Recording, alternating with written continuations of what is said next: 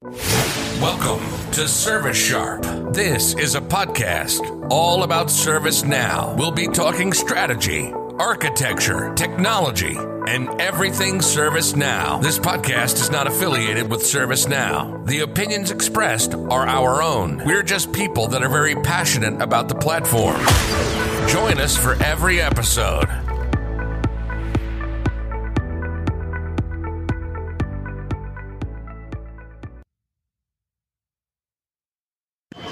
All right, welcome, welcome back. This is Jason Gibson uh, with Service Sharp.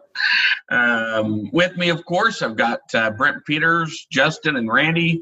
Um, we are going to be talking about uh, data imports today, and uh, which is uh, going to be a fun topic. And we're going to have some show and tell. So uh, I appreciate Brent uh, putting this together for us. He's going to walk us through a couple of different ways. Uh, but before we get started doing that, I wanted to kind of talk about maybe what are we what are we got what have we been up to lately, um, and is there anything cool we're working on? Oh, one of the cool things that I've been working on lately is uh, one of the companies I've I've been working with uh, went to a safe kind of um, safe agile model, and they finished. They're finishing their sprints and stuff, and they're getting to the end, and they've uh, overestimated what they could do on a story uh, for that sprint. so they needed to close that sprint out and move the work, the the rest of their work onto the next sprint. So the train, I, I forget what his official name is, but the train engineer guy has come up with, well, we just need to split the story. So whatever time you had left, put it in the new story. So we're automating a process for that, so they can go and say, hey we're not going to finish this work by the end of the sprint so let's split split this story and have a news story in the in the next sprint and so on. So oh, nice. it, it takes the time that you've already or the points that you've already used subtract them from your estimation and puts them over in the news story. So it's it, it's pretty cool. It saves the scrum master some time. Nice nice. Justin, what do you got going on right now? Uh, just uh, wrapping up uh, integration with SAP, the uh, by design aspect of it. Uh, got the purchase orders and goods receipts working. That's been a treat. Uh, also working on SCCM integrating with CMDB, trying to combine that using the little what do they call the? It's not a module, but the app or whatever you want to can't think what it's called. The thing you get from ServiceNow. It's yeah, connector. There we go. Uh, mm-hmm. Real good talking circles around myself. Anyway, and then uh, other thing working on was a little bit more with Informatica. Oh, and that's been also a treat there is some sarcasm there. Now, the uh, Informatica is probably a really cool tool if you have someone who knows how to use it, but we're learning it as we're also trying to develop the ServiceNow integration into it. So it's not it's not been a great uh, not been a great time. That's always fun. Wait a minute! I thought that that was the proper way yeah, no, that's just the way it always ends up. I don't. Oh, oh okay. You want to know why I quote you 40 hours and it takes 400? Well, that's how it happened. gotcha. Yeah, well, you know, it's funny because I'm I, I can't seem to get away from integrations. I'm working on two integrations right now. One is with Dynatrace, which really is an upgrade to their existing uh, plugin that they have, and uh, and so um, it's been interesting to go through that process to get that plugin um, upgraded correctly. We actually had to uh, uninstall it, and there's a lot more to it than I thought there would be. You can't just upgrade it if you're trying to take advantage of the new features, and so there was there was some stuff that had to be done that I didn't quite expect to initially, but um, but it's uh, the amount of things that that integration is doing um, is actually pretty cool. So they it, it is uh, it's definitely worth looking at, um, and then. Uh, uh, Splunk integration. Dyna, uh, Dynatrace. Dynatrace. Okay. it, it's importing CIs. It's a monitoring tool, basically. Uh, creates incidents and brings in CIs and applications and everything. Um, and it's doing a bunch of mapping, which seemed to be great um, as well.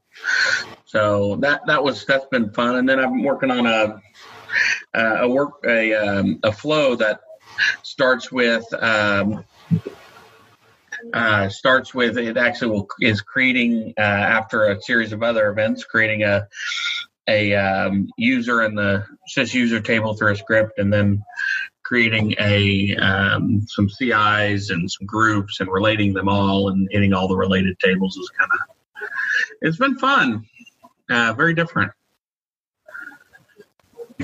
I don't like following you guys because I just sound lame all the time.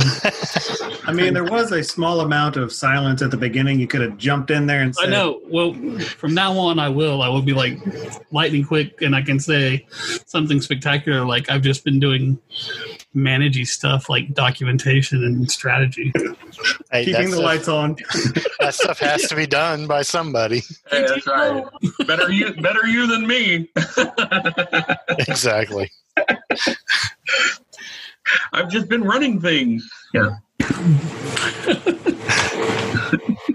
Yeah, it sounds it's it sounds lame. That's for sure. No, no, not at all. We get to do the fun stuff. We leave we leave the uh, the the other stuff to to those that are more capable than we are. What are you talking about now? I started to say you get the wrong guy. Come, come on now, man. Hey, oh, you well, you know. So, all right. So the the topic today, we're gonna try and get back on track here. Uh, the topic today is the import. So I'm gonna turn this over to Brent uh, and let him uh, start walk us through uh, all these wonderful options, and then we'll we'll talk about it. All right. Well, um, I'm not actually going to talk about every option because there's so many options. So I'm going to really only focus on two of of the most common used um, import types. So you can you can do importing data into ServiceNow several different ways. Um, the two I'm going to talk about are quick, you know, file in, in imports. So you can do like a an import set and set up your your data, your load your data, do your uh, transform map, import it, and verify that kind of stuff, and then like doing a um, import through like the list. So um, so I may be using uh, just a personal dev to kind of show this, and I'm going to be putting data into a uh, just a generic custom table that I created that just is going to store a few things like somebody's name, their department, uh, if their dominant hand, blue, favorite color, hire date, city look, uh, just like a location. So I kind of just did some generic things that are, you know, like a date. Uh, a choice box, so you know, dominant hands a choice box, uh, a couple reference fields, kind of you know, kind of go in and and kind of show how it works for all that. So, um, so right now we only have one record in here. We have ITIL user facility. His dominant hand currently is left. Uh, he might have something happen to him later, but anyways, all that's in there. Um, so to do imports, we're gonna. I'm gonna start with the. Uh, uh, um, um, I'm gonna start with import set. So if we go over here, we under system import sets. Uh, you do have to be an admin to be able to do this. Um, I think you might be able to delegate a rollout, but most of the time it's going to be an admin. Um, so, first thing you have to do for an import set, there there are several stages. There's you you load your data. Um, if this is the first time you're loading this type of data in here, you will then have to create a transform file um, once you do the transform file, then you can do your mappings of this field on the spreadsheet or CSV file or whatever goes to this field in the table. Map those out and then go through. So, first thing we're going to do is we're going to load up a Excel spreadsheet. Um, so, uh, you, you have to go in, and uh, the first thing we want to do is create a new table because we have not imported this data in before. So uh, the new table is just a temper, uh, kind of a staging table for uh, your import. So what it, what the import's going to do this way is it's going to take the the spreadsheet that we have. It's going to take the data from that and put it in this temporary uh, table. And from that temporary table, that's when you run your transform that will then map it over to your your table, give you some options, and then move from there. So uh, we're going to start with a new one. The new one, I'm going to call it, uh, you know, just so I can make sure I keep my s- stuff straight. Uh, I'm going to call it user test data because that's kind of what our application is. So by default, it's going to create that table it is creating a custom table for you, but it's within the import stuff, so it's not. There's nothing you have to do. It automatically does that, um, that kind of stuff. So uh, you have several different options from this point. You can do it from a file, or you can do it from a data source. Um, a data source is, are used to create an import set so that the data can be processed, if necessary, prior to being mapped or production table and so on. So the data sources usually you'll set that up for like LDAP or uh, JDBC connections or FTP. Uh, so you would have to set up a data source before you could load your data. Um, this is helpful whenever you have like a SQL database from other some other system that you need to pull data in, uh, and you can do it like on a scheduled uh, on a schedule also. But today we're just going to do a file import. So I'm going to go file. I'm going to choose my spreadsheet. So I'll choose file, and I will choose my spreadsheet here um, and open that up. So in the spreadsheet, I have several lines. Um, I guess I should have opened the spreadsheet so you guys could see it. So this spreadsheet, that's good. Uh, this spreadsheet has the user information in there. We're going to be importing 11, uh, 11 records, uh, different data for all of them. I've kind of just put them in in the format so that they'll they'll kind of match. Um, the dates are kind of off, but it will do things with that. That's the nice thing about the import set is it will start doing that. Also, through an import set, you can. Um, that was real good. Uh, from an import set, you can also do an update so that you're doing. Um, uh, you can update and import new data. So our ITIL user here will just update if it needs to be updated or not.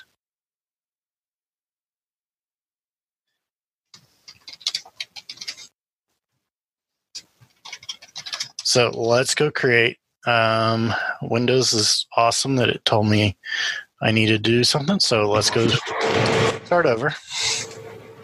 I'm just gonna jump in. If you're wondering what we're talking about, this one is one of the ones that has a video component. Oh, yeah. Forgot to point that out at the beginning.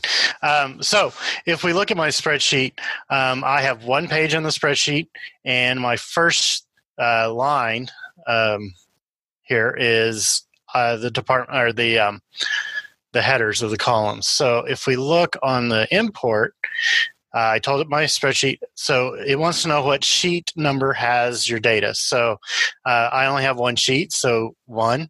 Uh, if your data was like on the third sheet over, it would you would put three in there, and then the header row is one. Um, I've run into where this is different on on things uh, like if you're getting a um, spreadsheet from your like a vendor of here's the hardware that that you currently have purchased and and they send that to you every so often. Uh, sometimes their formats are different. So they have a, a, a, the first sheet's like a summary and the second sheet actually has the data so you could put two in there. Um, i also seen where the first row is not really your data it's like the third row down. So Yeah. uh, Yeah. putting that in there is always a good thing and keeping making sure that it is correct so at this point i will go ahead and submit this Oh. I will go ahead and submit this. And what this will do is upload my file. So what it has done is says uh, it's it's the done your progress screen. It says that it completed. If there were any errors, you would see an error here, and it would tell you what the error was. Um, the message underneath it tells it how many uh, lines it processed. Out of those lines, how many uh, inserts are they going to do? And so, if since um, since we had eleven um, columns of data in there, and this is just going into our temporary file or temporary table, it says 11. Uh, once we do a transform, that's when it will actually update that ITIL record. Um, from here, you can do several different things. You can look at um, your import sets here.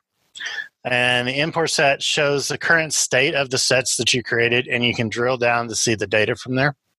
That's helpful uh, if you're troubleshooting why the data didn't come across. Yeah. If you get an error message, you can come over here and, and kind of troubleshoot that down. Uh, from there, uh, from this, the previous screen when it when it gets back,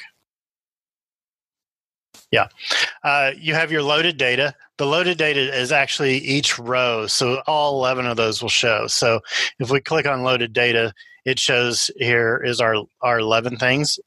Starts with zero and goes on down to ten. Each one of these is the record or a line of data that we had in our spreadsheet. And you can click on the number and see the data to make sure it came across the way you wanted it and so on. Uh, then, uh, if you have a transform map, transform map already created, the next option would be uh, run transform. We don't, so we're going to create a transform map. So by cl- creating a transform map, this will pretty much writes the uh, the little area. Um, lack of a better word, a kind of scripting part of it for you to say when this type of file is loaded to this table, we want you to use this transform map to map our fields out.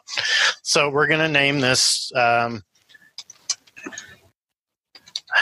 well, the cool thing is you don't have to tell it to to when you're doing often like a uh, something that's scripted where you're dumping the the data into the import set you a lot of times you don't ha- you don't have to say run the transform you right, create right. an update you create a set and you put it in the import table in the in the transform knows to go Yep. ahead and run Right. So if you're going to schedule an import, you only have to create the im- the transform map once, and then all the other schedules that come in, you can do a uh, schedule that then um, pulls the file, uploads it, and then runs this this transform map for you automatically.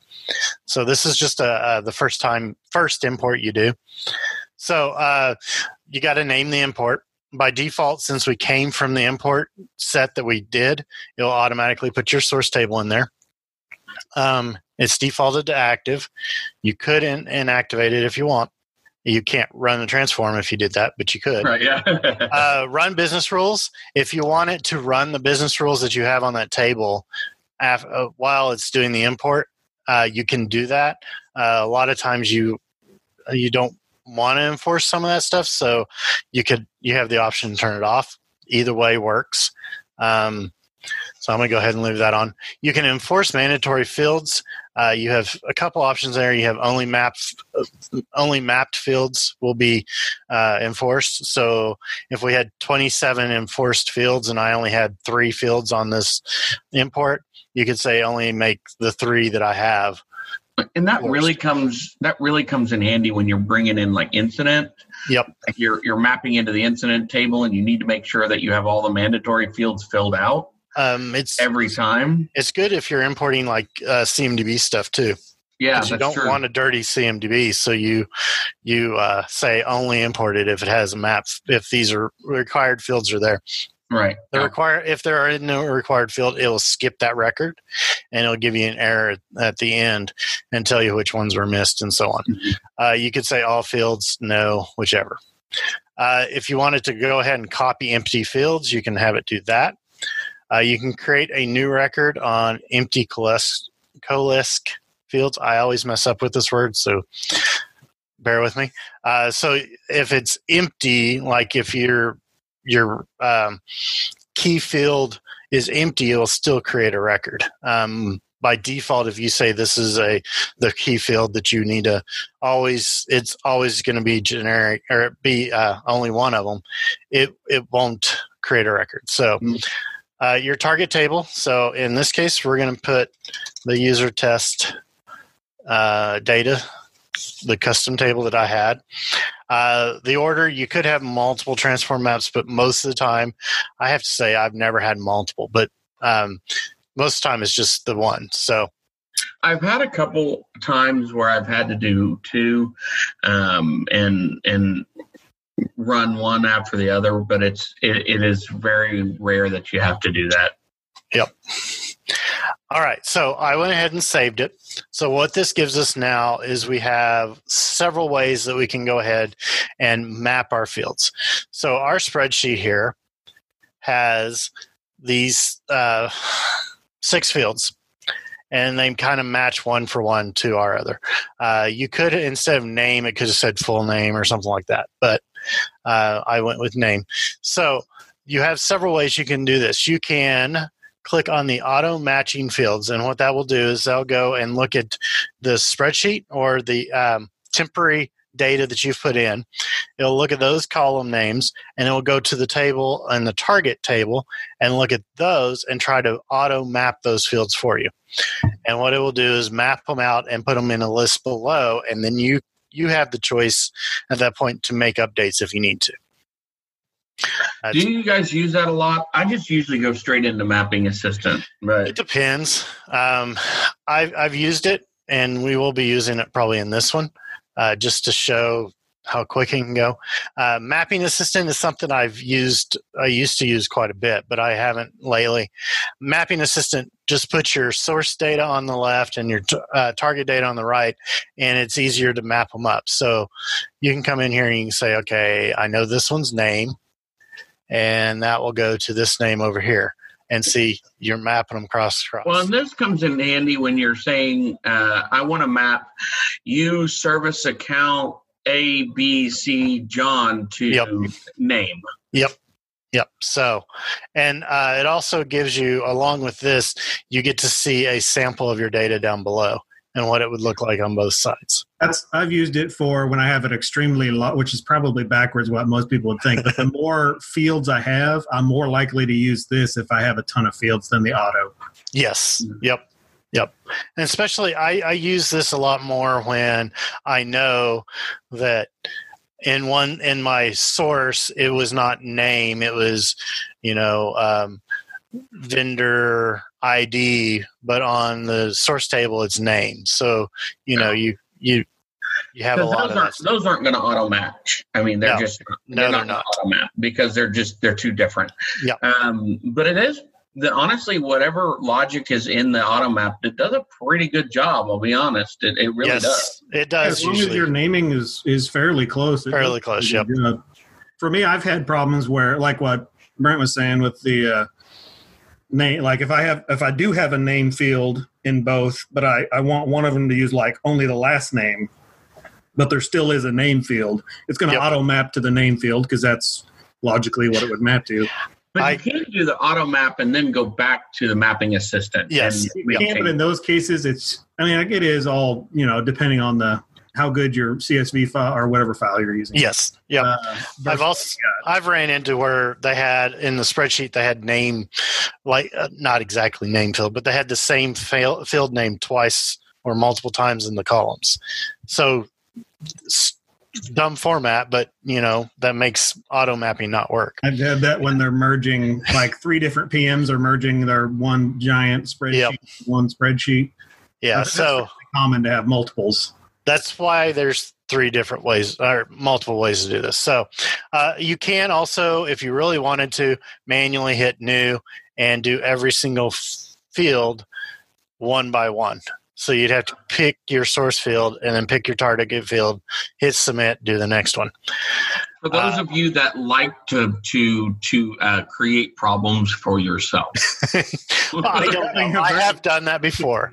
If you're having a really productive day and you want to slow it down, go that route. yeah, I, yeah. I've I've done several where there was so much wrong with the data that you were getting from the vendor that I had to write scripts for every one of the source fields and map them to the target. So none of the mapping assistant or auto match would work. So I've had to create them that way before. So Which I don't know if you want to talk about that this now. no. so, uh, Moving on. so yeah, moving on. No, uh, we'll Moving go over the, we'll go over that here in a second. Uh, right, I hit auto match, and so what it does is it'll go in and here's my source field, here's my target field, and it looks like for the most part they matched, and so they did pretty good. Um, so kind of go where Jason was going, I think. When you click on these, you can edit these. So uh, you have your hire date. So you have your map. So this one is the map. Automatically put your source table in there, and it shows all the uh, source fields. So you can select your source field. This one happens to be a date, so you can say what the date format is. Uh, you have your target table, and then you have your target fields. So you can always say, well, they said hire date, but I really want it to be the sysid. No, don't do that. Uh, be a tag or something. yeah, right. Yeah, please don't do that. Um, and then you, this is where you can set where it's a, if it's coalesce field. Coalesce. Is it coalesce or coalesce? I don't know. I think it's coalesce. Coalesce. I uh, so you can set that this is the key field, and there should not be any duplicates of this one. Well, the higher date's not going to be that that one. We'll do that here in a minute. Let's say their higher date is in a weird format, and you need to redo it, or you want to say their higher date is this, but over here on the target date we want their um, calculated retirement date. Okay, let's say that. So what we can do is do use source. Mm-hmm. I'm not going to bore you with typing, so I have something already out. So from here, you can add the code in here, add some code in here. That's real nice. Uh, to like do uh, some kind of calculation against your hire date. So in this case, what I'm saying, I know it's short, but uh, is you know do a new date is equal to source dot hire date. So this this field that we were doing is a, a source. Uh, do your glide date time, add four years, which that should probably be 40 years. Uh, put it, uh, grab the date from that 40 years from now and uh, set that as your answer. So whenever this gets run, it'll add 40 years to the hire date and put it as the retired date. Well, and I, I use this a lot when it when I'm getting the data that doesn't match the data in the system, and I'm saying, okay, wait a second. Yep. So that I'm going to take the source data and I'm going to parse the first three nut letters off because they're putting junk in front of the actual user ID or something, right? there's there's that there's also if um, i run into it quite a bit from uh, a data import that one of the companies i work for gets they have in ServiceNow, the their customer names are first name last name but the data source you get is last name comma first name. So we run a script that just switches those around and then does a, a query to bring back the sysid and make it match perfectly. So that's kind of what we do. That's one thing. But you can pretty much do uh, most of this scripting in here like this. Uh, just you have to remember to allow it to have the answer function and leave the source and then at the end make sure your answer equals what the answer is. Right. so um, yes i'm going to discard that because we want higher to hire so what? I did the auto map. It did all this but it did not set my coalesce field. So if we look down here name is not coalesce. So i'm to go ahead and make this true. And what that does and i've i've kind of mentioned it a few times is the name field is going to be the key field of the table or the unique id of the table. So if it started to load stuff in and it, it goes and queries the table and says hey ITIL user is already in here. Let's make sure the data matches. Oh nope there's something different. It'll go update the the different um, the different data but it won't overwrite the record that's there. What if I want to do more than one? you mean you want to have ITIL user in there more than once No, I want to make. I want. I want more than one fields to coalesce on. oh okay yeah you can you can do more than one good luck Um, the more you put in there, the more likely you're going to have failure in your script or in your import. But it can be done. It happens a lot on the CMDB stuff, Yes. right? Yes, it does. That, that So- you need to say, I need it to be, you know, this type of device and this name, Yep. right? So, Yes. So I made this update. I'm going to make sure that we're good. So I'm going to right click and hit save. Uh, from this point, we have some new options. You can always, um, no, I don't want to, it wants to index my name, and I don't want to do that right now. Uh, uh, you have a couple options. You have your your auto map and your mapping assistant still. Now we have a transform file button. So when we click the transform, it's going to take the import that we have and try to map it to the data user record. Uh, you can also index your coalesce fields. Um, I'd be leery about doing that on a production system because depending on how many fields you have, how much data you have, that could do some some stuff. Uh, indexing your tables should be a, a totally different conversation. Um, and should be done a different way, I would think, or I I prefer. Okay, so at this point, we're going to go ahead and do. Let me make. Let me look at my notes here. Yes, we're going to go ahead and transform. So when I click the transform, it's going to pop up and say, uh, "What do you want to transform?" So we have a list of uh, update or import sets up here. I've only done one, uh, so there's only one, and the last one you just you did is the one that defaults in there. Uh, you want to select which map you want to do. If you had multiple maps, multiple maps would show over here, but since we only have one, it automatically moved it over for us. At this point, all that's left to do is hit transform, and it will start mapping those fields over. It was only 11 fields, so it took a little. It took no time. So uh, said it was transforming this uh, uh, import set. It completed it. It did it successfully, and uh, you can look at your transform history. And the transform history will show you uh, kind of what it did, how long it took.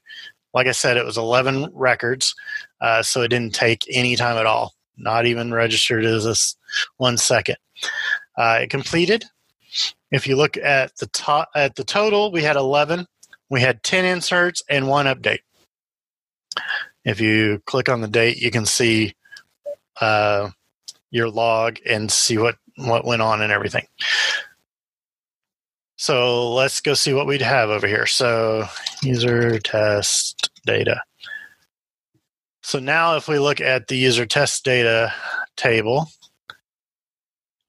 we have 12 items in here. No, 11 items because ITIL was already in there. So it imported the data. Uh, our names went where they needed to be. Our departments are there. Our dominant hand, our color, hire date, and location. Um, but if we look at ITIL user, the data looks the same except for somehow he changed right hands, but the import said he was right-handed. So uh, that's the nice thing about import sets is you can do it will do an insert if the record's not there, or if it finds finds a matching ins, uh, record, it will update the record. Um, or it'll skip it if there's no change. What Right. happens If- if I accidentally hit the button again to do another import? Transform, sorry. you mean try to import the same file again? Yeah, is that going to ruin everything? Oh, help me. Mainly, it won't let you do it because it's completed already. But if you really wanted to go in and say, you know, well, no, you can't. Uh, it, you could run the same file over, and since the f- data is exactly the same, it won't make any updates or inserts because you have that coalesce field in there. So I won't ruin anything, is what you're telling me. Uh, it'd be hard to ruin anything. I can't say you can't make it do it because you can. I mean, you've se- you've seen me work, right? Yeah. if it's Uh, possible, I can find a way to do it. Yep. You, you do know that Justin takes that kind of stuff as a challenge, don't you? Yes, Oh, yeah. I do. And he So will probably break it now. so what if this is reusable though? Just I'm sure you're going to cover this later, and I'm ruining your whole flow. But No, no, you're good. So, uh, since I created a transform file, out here. We have this user test transform file already out here with the mappings and all in there. The next time I go to load data, it'll ask me, Do I want to create a new table? I say, No, I want to use the existing table out there that we created, which was this one, and say, Upload this file. When I do this, it'll import the file, and now we have the option to run the transform from here. And to answer your question, when I run it a second time, it'll say nothing was updated. It'll say success, but when you look at the history, it'll say 11, but no no inserts or updates. 11 of them were ignored because there was no difference. Well, that's just handy, folks. Did you catch all that? um, so we could go a little bit further into this. You have your history down here. You have your your progress, that kind of stuff.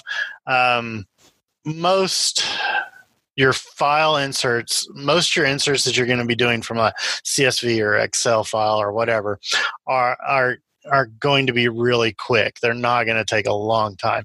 Um, if you're doing an import from like an out, outside source, like a, a database of some kind, uh, those might take a little bit longer depending on the speed of their da- database, your connection, that kind of stuff. So you can always check the progress on those by clicking on the progress and it'll it'll list them all out and that kind of Plus of things like if you're if you're new to ServiceNow and you're doing your first load load of users, right? yeah Um, It- not my recommendation when you connect to LDAP anyway. But if you're having to do something large like that, just understand that if it does take a little bit of time, you can check the progress. right. You can check the progress and you can make sure there's no errors. Uh, you can also if you have a scheduled one come here. Like it's scheduled to go at one o'clock in the morning eight o'clock when you get to work. You can or nine o'clock if you're jason. Um, just joking. Dude, Uh, you can come in here I. I, I am at work before any of you guys are. um, the scheduled import. Not true because I've been working from home lately. Yes. I just roll out of bed and there I am. Uh, you can set up schedules. Uh, when you set up the schedule, that's when you can name it, pick your data source that we talked about earlier, who's going to run it, and some you can do pre import scripts and post import scripts to clean up data if need be. And uh, then you can run your schedule also. And and I, you know, I, the, I learned a lot about those scheduled imports and the scripted ones from from Justin here. He's he's uh, showed us how to bring in data through through that as well to hit uh, endpoints in the script, and then create the import set and then load the data that way. Um, and and so and and so that's that was actually has been very valuable for me um, to understanding what happens in this whole process. It was to get that script from Justin and really see what he was what he was doing and how he created everything um, in the script, which has helped me do other integrations that were not that kind of integrations. But it has helped me with integrations as a, as a whole uh, since that. So Yep. So, all right. The other or any other comments about import sets or anything? Uh, they're, they're used, That's probably the most common thing from an admin aspect that I that I think I do really. yeah. Yeah. They're just a very you know everybody's always got some some sort of Excel file they need put into Yeah. something. Now, I usually use import sets for things that are going to be reoccurring. Um, you know, I might get a file from a vendor every three or four months that I need to import, and it's the same format each time. Um, I, that's why I do import sets. If it's a one-time import, I do it a little bit different, and that's what we're going to talk about in a second. But that's just a preference thing. Other people might do it there through import sets for everything. Um, So, is there another way to do this? Yes, there is. ServiceNow There- is. there's a lot of ways to do it. Um, so, one of the other ways to do it is to do it from the list. Uh, so, we're in the user test data. If you uh, click on the hamburger, if you don't have V, what is it, V3 enabled, you can right click over here by the by the uh, header names. Uh, either way, click import I had too many windows open. Uh, import. So from here, you have uh, some limitations, but you have a lot of options. So in the import sets, I said when you imported something, it would do an update if something was there or insert if it isn't. When you do it from a list, you can only do one or the other. It's going to say everything on this list is either going to be inserted or everything is expecting something to be there and it'll do an imp, uh, update. So you got to pick one or the other this way.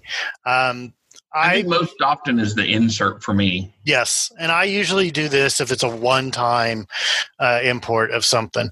Um, you you deployed um, some new process, and they were doing it in an old system. Export the old data for archive purposes or historical purposes.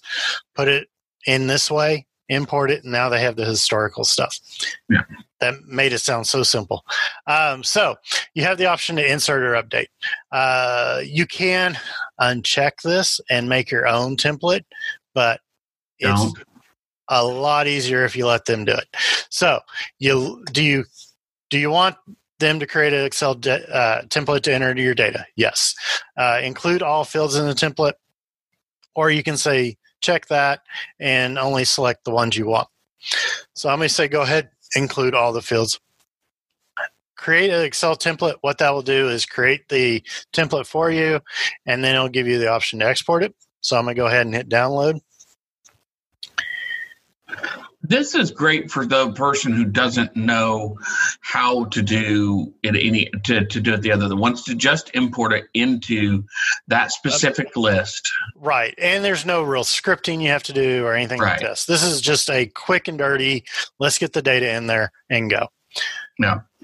Uh, so, it, it, good example of what I was talking about earlier. The first sheet is directions, the second sheet actually has the data. So, but the system already automatically knows this because it created this for you. So, uh, the first sheet shows you your directions, tells you what to do. When you go to the second sheet, it has all your depart your fields in here. Uh, what I have noticed, and if if I'm wrong, correct me. The three of you, at least. Um, I don't want thousands of emails. Uh, I, it goes in alphabetical unless they're custom fields. So it puts all of the out of the box hmm fields alphabetically in here, and then put your custom fields after those. Yeah. Um, and I don't think it goes by label. I think it goes by the value of the f- the field. So it says department, but in the back it might say a underscore department. So I think it does it that way. So at this point, what you do is you start putting in the data that you want to import. So you have a spreadsheet from the vendor. You can copy and paste the stuff in here. One thing to keep in mind is when you paste somebody else's data in here, um, you want to right click and say paste values only. You don't want to move any of their formatting, any of their calculations, any of that stuff over into the spreadsheet. It needs to be data only. So right click and values. And it does go go over that in the um, in the instructions. Uh, the other option is, or the other thing that is nice is if you have a choice field, it has already put the choices in here. So yeah, you that's select nice. from that. Yeah. Um, other than that, you just put your data in. Just like the cooking shows, I automatically or I already have. Uh, I have You've one. already cooked oven. it. Yeah. so we'll bring that up. So uh, it has the data in there. So I've already put my departments, my dominant hand, my favorite color, and so on. So at this point, we go back into ServiceNow. Um, if you got out of this for some reason, uh, you can still go back in and say import. You do not have to create the Excel template this time because you already had one. Uh, choose file, so you would map out to the file you've updated. Hit open, and at this point, tell it to upload. So in the background, it has already created that temporary import table that you we did earlier with import sets. Uh, it is file. It is uploading your file. It succeeded in seven seconds. It processor tells you that it processed 10 records and it's going to insert 10 records into that temporary table. You get an option to preview your import data. Uh, it does not show all the fields, but you can fix that. Um, so at the top, we have a couple messages. If there are any errors with your data, it would pop up at the top and show you your errors. Um, by default, it shows row and message because every import has a row and message field, but it does not show all of your custom fields. So you can, however, add those over. Uh, no. So you can see that data in there. Yeah. If it had an error message, uh, you would have a error column and it would show what field or fields it was having the error with and then you can go fix those. Uh, we had no errors, so at this point, all I have to do is hit complete import, and it'll import these 10 new records. As soon as it's done importing the records, it will take you to that table that it imported the records to, and it will only show the things that were created by you at that time of the import. So it's showing those 10 records. Nice. All right. So, guys, uh, we're going to need to take a quick break here. Uh, we'll be right back after uh, some messages from people who pay the bills, uh, not just Randy. Uh, so, if uh, if if you just hold on just a minute, we'll be back in a moment. All right, so we are back. Uh, again, this is Jason Gibson. I'm with, of course, Randy, Justin, and Brent, and we were going over imports. And so um, we imported some data uh, through the secondary way to, to do it. Uh, Brent, uh, let you continue. Uh, we've we've got our imports in. Um, those were just the two of the common, commonly way common ways of doing imports. Um, just keep in mind the import set does take a little time to get up set up front, but you can do updates and inserts from it. You can schedule those. You can do all kinds of flexibility with that. Uh, the list import is more of a one time. I've got some data. I'll massage it and make it correct before I try to import it put it in the spreadsheet and import it. So it's just a quick and dirty. You don't have to go through things uh, as much as you do with the import set. But import set is there. It's reusable. Uh, you just can use it over and over as long as the data format on the on the file that you have has not changed. Um, I have seen where okay, we built a mapping and a update set, uh, import set, and everything for this, um, had six columns. Six months after that, we started getting error messages. Uh, it came back, and I started looking into it. Well, it no longer had six columns; it had twelve columns, and they renamed all of the columns. So none of the mapping, nothing would work. So you have to go read redo that kind of stuff when they make mm-hmm. changes on the import side on the the file side. So some things to keep in mind with that. There might be some maintenance in the long run, but it's usually pretty standard a lot of times. So, Absolutely. Um, Absolutely. any anything else from you guys about it? Well, I, think this is awesome. Um, it's two ways to really get the data in the system. Um, I will find I, I, do find there is one other way that I tend to be tend to use quite a bit, and it is just one file at a time. And the reason I end up doing that is if I'm exporting a, a group that was created in production and isn't in subprod, but I need to create it in a way that the sysids are going to follow it. I can export that X uh, via XML. Oh, okay. Yep. Yeah. And, so and the sysid follows it along with it. So yeah. that's that's the only other way I do pretty regularly do that. You got to be careful with that. That you're not exporting out of a dev system with sysids and then import in a production system that already has existing sysids.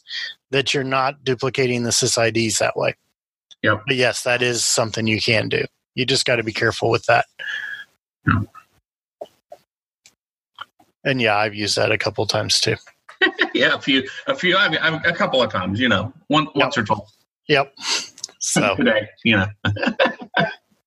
I, I find it interesting that people uh, the data discrepancies between environments is pretty big, and that goes back to doing a good clone, cloning, and managing the systems in a way that there isn't a lot of discrepancies. I find that people tend to create groups in production pretty often and, and users and not create them in the sub prod environments. So when we go in there to do something with uh, a workflow that then, or something that needs to be done, uh, and the data is not there, it makes it difficult for the developers. So there really needs to be a process within your organization to keep the data uh, as close to possible, you know, uh, yep. which is good practice. Yes, that's always a good practice. So, all right. Well, that's all that I had planned. But if you want me to show something else, we can, or we can move on. Whatever. No, I just want to do another another point on the uh, the sysid thing we were just talking about that's probably the greatest sin sin caused by like a new admin is not like you like you guys are saying you create you know hr sub department one in prod. Well actually let's do it the other way. Let's say you're an actual new admin trying to do some sort of development. So in your dev you do hr department one and then when you go to move it to prod, you just create another one called HR Department One. Well, they got different sysids. So any flow designer, workflow, business rule, like anything is not going to, it's no longer going to know that group because the sysid is different. Right. And so that's, you know, to, to Jason's point earlier, and uh, to do the export of the XML record and then import as well. That's, uh, that's the safest way to do it if you're t- if you're going to use that for any type of, of specific workflow or uh, calling out of that sysid. So, yep. You know. I just would be careful because I've only seen it once, but I have seen it where I've created, let's say I've created these in dev, these records that you're seeing right now in dev. And, you know, the sysid is so unique and so, so many characters, it's hard to duplicate it. But I have had it happen once where I created or somebody created some some records in the same table in dev and in prod. Um, they created them manually but whenever we moved from moved the data from dev to prod there was a duplicate sysid yeah I, I, you know that's such a rare thing because it's, it's going to be a rare thing but it is something to keep in mind because it could it cause some big issues. Yeah. so and, and, and those are very difficult issues to uh, to find because yes. it's like who would thought right? So that's yeah. that's where that's where you end up uh, having a high ticket for a while and then all of a sudden having a, an epiphany that oh i just oh, chanced upon that one. But yeah that was that was a weird one. So. Very cool. Very cool so data imports are awesome. Um, there's here's a couple of ways for you to be able to do it. Um, you know, have fun bringing in the data because you're going to be doing it forever if you're in development or administration of ServiceNow. Um, understand that if you're a developer, there is about a dozen ways to script inside the imports. Um, you have, you know, um, you know you can script in every in, in, almost every aspect of this you can create a, a, custom script for it. You can script in the in in the actual variables that you're bringing in. You can script mm-hmm. it before script. You can do you know there's lots of ways you can do the scripting on this. So if you are unsure about where to do it, uh, reach out. I mean, we'll be glad to answer the question for sure. Oh yeah, I just did a simple hire date to retirement date kind of thing, just to kind of show what can be done. But yeah, you could get very complex. Uh, keep in mind, the more complex you get, the longer your import takes. But if you need it to clean up the data that you're getting, then do it. I mean, it's it's it, right. You're gonna need clean data, is what it needs to be. So yeah, absolutely. All right, man, awesome. This is great. I really appreciate you showing us this, and and yep. um, and if you guys have any questions about how to do any of this or have any specific questions, we'd love to answer them. Remember to reach out to us on LinkedIn. Um, you know, we are uh, on YouTube and LinkedIn and you know, um, of course, through the podcast. So pretty much we're as as close to as many places as we can find. So share. Um, I appreciate that. Uh, also, like uh, it helps with getting us out there and letting other people see uh, these valuable kind of t- tips and tricks. And uh, we hope that uh, you guys join us for the next one. Yes, we do. Sounds good. I just want to say that if you're um, if you're displaced, uh, if you've been displaced by this pandemic, um, shut down and companies pulling back and things like that, and you're looking to improve or jump off on your uh, ServiceNow skills, or just need some help with polishing up your tech resume or interview questions or something like that, reach out to us. We we want to help people uh, that that might need help getting back on their feet with stuff like that. Oh yeah. That's it for me. All right, guys. Well, until next time, right? Um, I, I've been. Uh, I'll look forward to the next one. Thanks again, Brent, for showing everything. And Yeah, uh, Brent, you're thanks awesome. for the invite, everybody. I appreciate being here. It was great. Appreciate it. Thank you. Yes. Thank you, guys. See ya.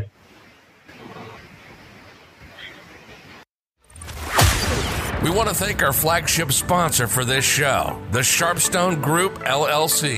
Sharpstone is your source for all of your ServiceNow needs implementation, development, administration, strategy, and architecture. Contact the Sharpstone Group today at info at sharpstonegroup.com or 405 594 0100. We'd love to answer your questions or have you on the show. Contact us at servicesharp at sharpstonegroup.com or find our LinkedIn info in the notes. Additional sponsorship opportunities are available.